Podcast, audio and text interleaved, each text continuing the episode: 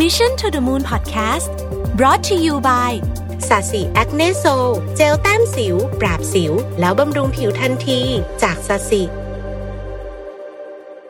สวัสดีครับยินดีต้อนรับเข้าสู่ Mission to the Moon Podcast นะครับ คุณอยู่กับรวิศ หาญอุตสาหะครับ วันนี้จะมาชวนคุยต่อนะฮะเรื่องของแรงงานไทย ซึ่งผมก็เอามาจากหนังสือแมกกาซีนของธนาคารแห่งประเทศไทยนะครับ มาพูดถึงเรื่องตลาดแรงงานไทยผ่าน ธุรกิจดาวรุ่งปี 64นะฮะแล้วเดี๋ยวพาร์ทหลังเนี่ยจะพูดถึงตลาดแรงงานของ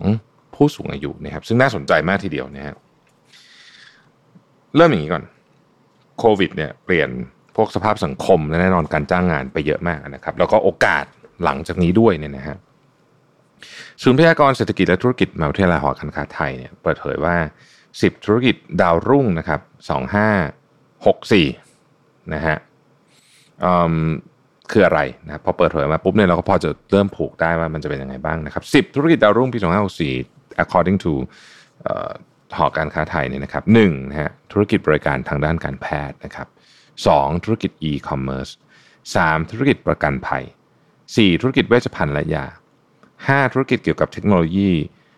วิเคราะห์ และการจัดการข้อมูลนะครับหกธุรกิจอาหารเสริมและอาหารเสริมและอาหารเพื่อสุขภาพ รวมถึงธุรกิจอาหารและเครื่องดื่มนะฮะ เจ็ดธุรกิจ street food แปดธุรกิจขนส่งโลจิสติกนะฮะฟินเทคนะฮะธุรกิจพลังงานและตู้หยอดเหรียญอันที่9นะครับแล้วก็ 10 ก็คือธุรกิจออกแบบผลิตภัณฑ์ packaging กฎหมายและบัญชีนะครับ อันนี้นี่เข้าใจว่าเขาทำก่อนที่จะมีโควิดระลอกสามนะเพราะว่าไอ้ part part พวกการตลาดเนี่ยก็น่าจะไม่ใช่การตลาดอาหารเนี่ยนะครับ น่าจะยังไม่ค่อยดีสักเท่าไหร่แต่อย่างไรก็ดีเนี่ยมันเป็นเทรนด์ที่ที่ long term นะฮะ ผลวิจัยยังชี้ให้เห็นถึงพฤติกรรมผู้บริโภคที่เปลี่ยนไปนะฮะเป็นตัวเร่งในการขับเคลื่อนธุรกิจให้ต้องรีบรีบ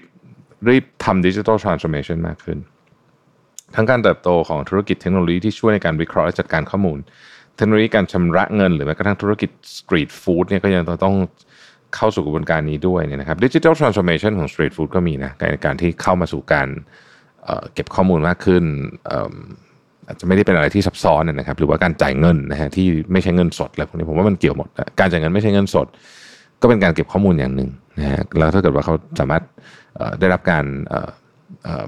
เรียกว่าช่วยเหลือที่จะนำ Data มาใช้ได้ มันก็เป็นมันก็เป็นการใช้ Data หนึ่งเหมือนกันนะครับพวกนี้เนี่ยมันมี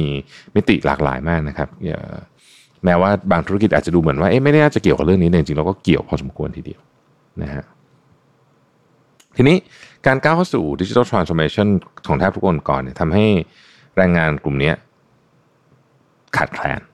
และเป็นที่ต้องการนะฮะ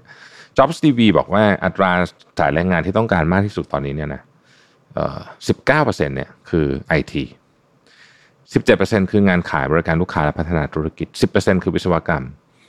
แปดเปอร์เซ็นการตลาดและประชาสัมพันธ์และเจ็ดเปอร์เซ็นคือบัญชีนะฮะอันนี้คือ top 5 แนวโน้มดังกล่าวเนี่ย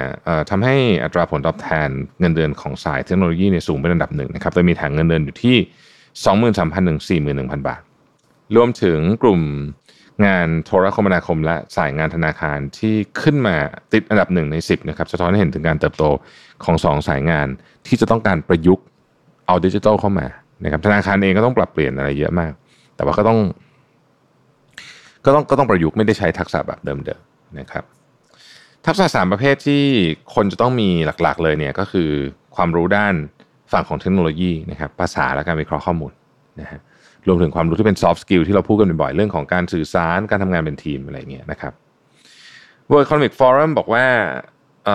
อาชีพที่มีความต้องการมาก ๆ เลยจริง ๆ ถ้าระบุเป็นอาชีพไปเลยเนี่ยนะครับก็คือ Data Analyst กับ Data Scientist นะครับ AI กับ Machine Learning Specialist นะครับ Digital Marketing and Strategy Specialist แล้วก็ Big Data Specialist ซึ่งพวกนี้เนี่ยเน้นเรื่องของการใช้เทคโนโลยีนะครับทั้งสิ้นเลยนะฮะสิ่งที่มันอาจจะเป็นคอนเซิร์นนิดหนึ่งก็คือว่า ณขณะนี้เนี่ยปัจจุบันแรงงานไทยมีทักษะด้านดิจิทัลเพียง 54.9%นะครับอยู่ในอันดับที่ 89 จากการจัดอันดับ 140 ประเทศ เพราะฉะนั้นอาจารย์ได้ใหญ่เลยนะฮะต้องเร่งพัฒนาทักษะด้านดิจิทัลโดยด่วนนะครับ คือทุกแง่มุมต้องทำนะฮะอันนี้ก็คือภาพรวมของตลาดแรงงาน ผมจะพาไป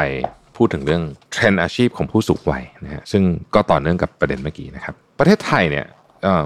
ใกล้ๆบางคนก็บอกว่าก้าวเข้าสู่แล้วแต่ใกล้ๆนะครับ ใกล้ๆกันเป็นสังคมผู้สูงอายุอย่างเต็มรูปแบบแล้วนะเพราะฉะนั้นเนี่ยสิ่งที่มันเกิดขึ้นที่หลีกเลี่ยงไม่ได้ก็คือ การเพิ่มจำนวนของวัยทำงานนะฮะและการขยายอายุการเกษียณ ซึ่งมันเกิดขึ้นแล้วในประเทศที่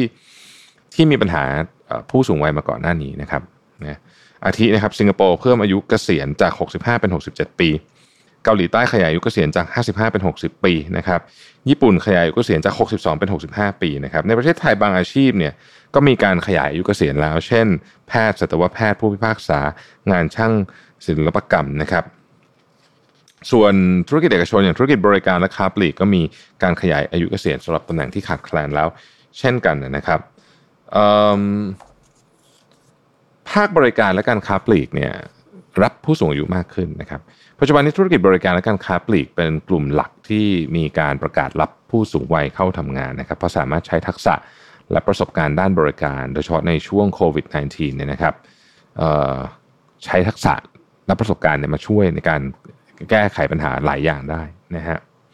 ปัจจุบันทั้งค้าปลีกหลายแห่งในญี่ปุ่นเนี่ยขยายอายุการเกษียณของพนักงานจาก 65 ปีเป็น 70 และ 80 ปีก็มีนะครับ โดยส่วนใหญ่เนี่ยยังใช้สัญญาจ้างแบบปีต่อปีนะครับ เช่นร้านค้าปลีกโนจิมะนะฮะได้ขยายอายุคนทำงานจาก 65 เป็น 80 ปีเลยทีเดียวนะครับสำหรับประเทศไทยเนี่ยห้างค้าปลีกหลายแห่งมีนโยบายในการรับผู้สูงวัยเข้าทำงานนะครับเพิ่มขึ้นนะในช่วงโดยเฉพาะในช่วง2อสปีที่ผ่านมานี้นะครับ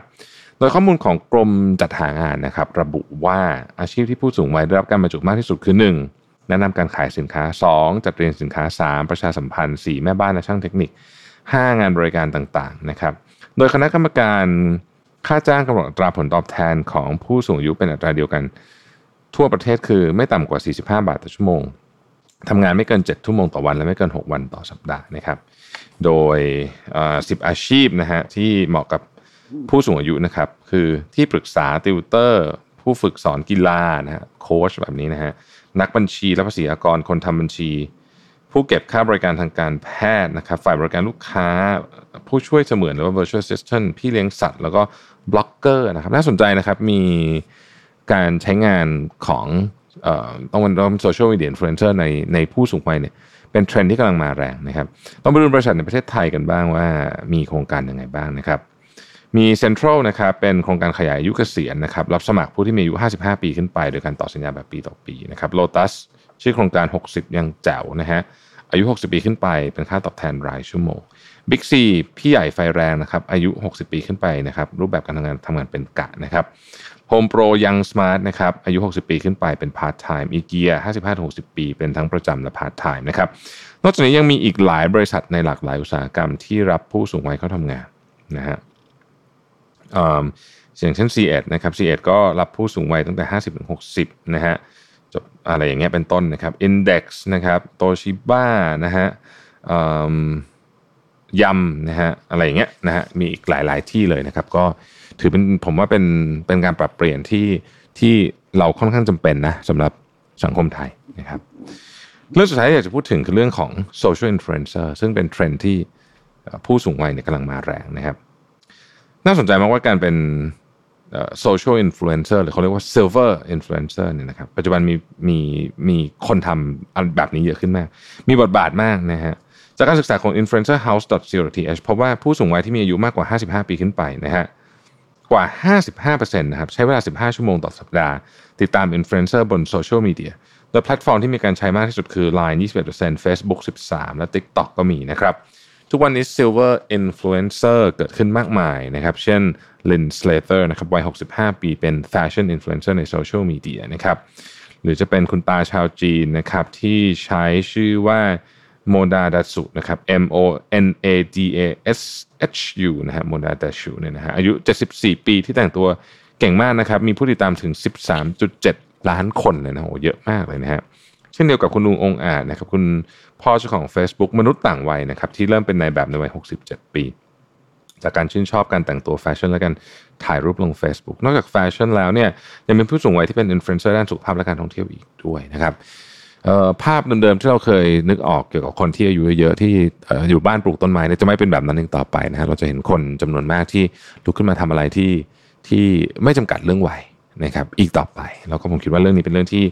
น่ายินดีนะครับน่ายินดีแล้วก็น่าสนับสนุนเป็นอย่างมากเลยนะครับผู้สูงวัยเองก็สามารถประกอบอาชีพได้หลากหลายขึ้นอยู่กับประสบการณ์นะฮะแล้วก็ยุคนี้การเรียนใหม่ ๆ ของใหม่ๆเนี่ยก็เป็นเรื่องที่ไม่ได้ยากจนเกินไปนะฮะหมายถึงว่าสามารถเข้าถึงได้ไม่ยากจนเกินไป จึงเป็นโอกาสสำคัญนะฮะที่เราจะปรับโครงสร้างเรื่องของแรงงานไทย เพราะไม่งั้นเนี่ยถ้าเราจะให้แต่คนหนุ่มสาวทำงานเนี่ยนะครับ เราก็จะลำบากมากเพราะว่า ประเทศเราอย่างที่บอกนะกำลังจะเข้าสู่ aging society นะครับก็ขอเป็นกำลังใจทุกท่านนะครับ ที่กำลังพยายามทำอะไรใหม่นะฮะแล้วก็รู้สึกว่าชีวิตเราเนี่ยเริ่มต้นใหม่ได้เสมอนะฮะถ้าเรามีแรงแล้วก็มีพลังพอสำคัญที่สุดคือต้องรักษาสุขภาพให้แข็งแรงนะครับ เพราะว่าสุขภาพเนี่ยเป็นของที่ถ้าดีเนี่ยมันจะเป็นสมบัติที่มีค่ามหาศาลถ้าไม่ดีเนี่ยโอ้โหมันก็จะเป็นอะไรที่จะทำให้เรา suffer มากนะครับ ขอบคุณที่ติดตาม Mission to the Moon นะครับเราเราพบกันใหม่ในวันพรุ่งนี้นะครับ สวัสดีครับ Mission to the Moon Podcast Presented by Sasi Acne Sol